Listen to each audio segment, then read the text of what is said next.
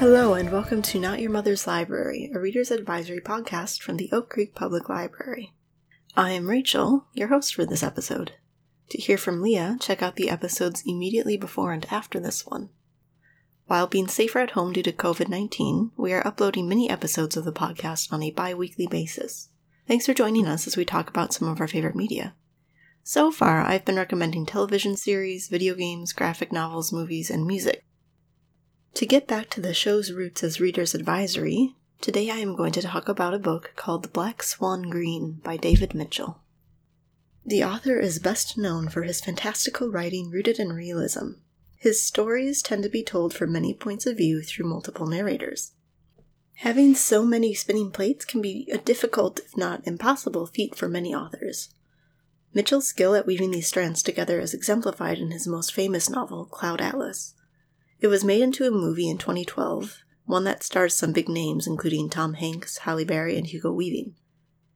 If you've been around long enough, you probably remember what a big deal it was when it first came out, a veritable water cooler topic of discussion. Much like the book, the movie is very long and the scope ambitious. Mitchell is a best-selling author for a good reason, and while his writing ability is commendable, so too is his creativity.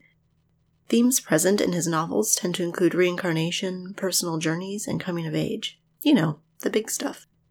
Black Swan Green, for instance, is a Billings-Roman, which, Wikipedia tells me, includes any literary work that follows a main character's mental or moral growth from child onward. The story is broken down into chapters that each represent a month in the year of the life of Jason Taylor. It's nineteen eighty-two, and Jason is thirteen, living with his family in the West Midlands of England while the Falklands War starts to pick up speed. Jason suffers from stuttering, and that influences pretty much every part of his life. We are also introduced to his circle of peers at school, most of them cruel, and we learn that Jason publishes poetry in the parish magazine under a pseudonym so as to avoid anticipated ridicule. I won't say anything more for fear of spoiling the plot, but the entire time I was reading Black Swan Green, I was struck by how realistic it felt.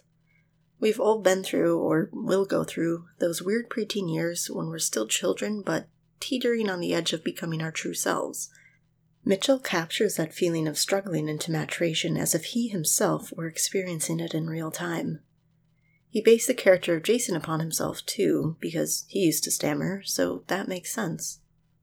Another interesting thing that the author does is use certain characters across his books. They pop up from time to time at different points in their own lives, and I don't know of many other writers who do that so seamlessly. We see recurring characters in single series, sure, but less so in the multiverse.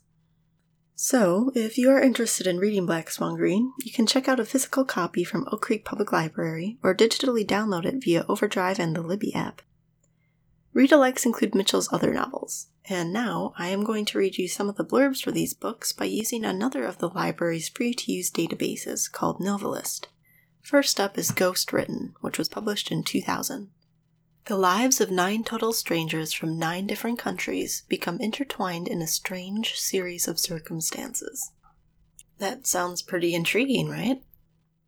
Next up, Number Nine Dream, published a year later in two thousand one. In the wake of his sister's death and his mother's breakdown, a young dreamer from remote and rural Japan journeys to Tokyo to find his long-lost father and comes face to face with the dark underworld of the great city. That one sounds pretty interesting, too. Next up, the aforementioned Cloud Atlas. This one came out in two thousand four. Many characters live out their lives from eighteen fifty to a post-apocalyptic Iron Age Hawaii, and eventually their disparate lives intertwine. After Cloud Atlas came Black Swan Green in two thousand six, and then the next recommendation I have is actually from twenty fourteen. It's called The Bone Clocks.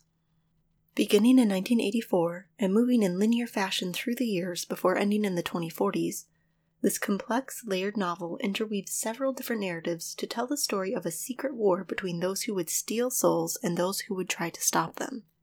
But it's also the story of Holly Sykes, who belongs to neither of these groups, but whose life is nevertheless bound up in them.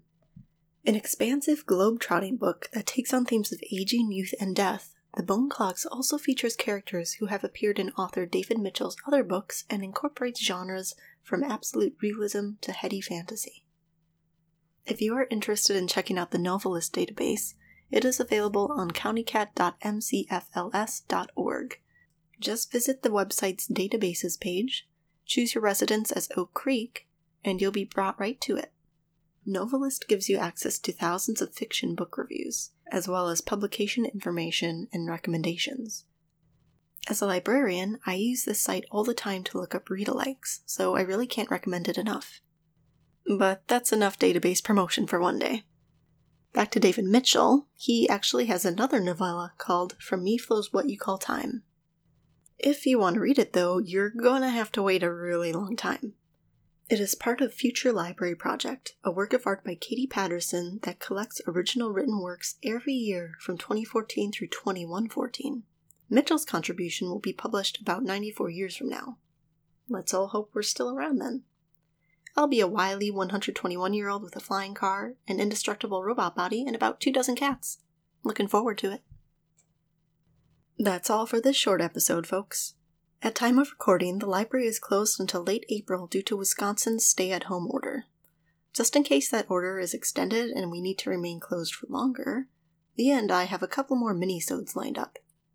We'll release them no matter what, so if the building does reopen, consider the episodes an added bonus. Subscribe and rate us if you like what you hear, and feel free to reach us through the library's website or Facebook page. Simply use the hashtag Not Your Mother's Library. Oh, and check this episode's show notes for a list of everything I just talked about. Cheers for listening, and until next time, happy reading!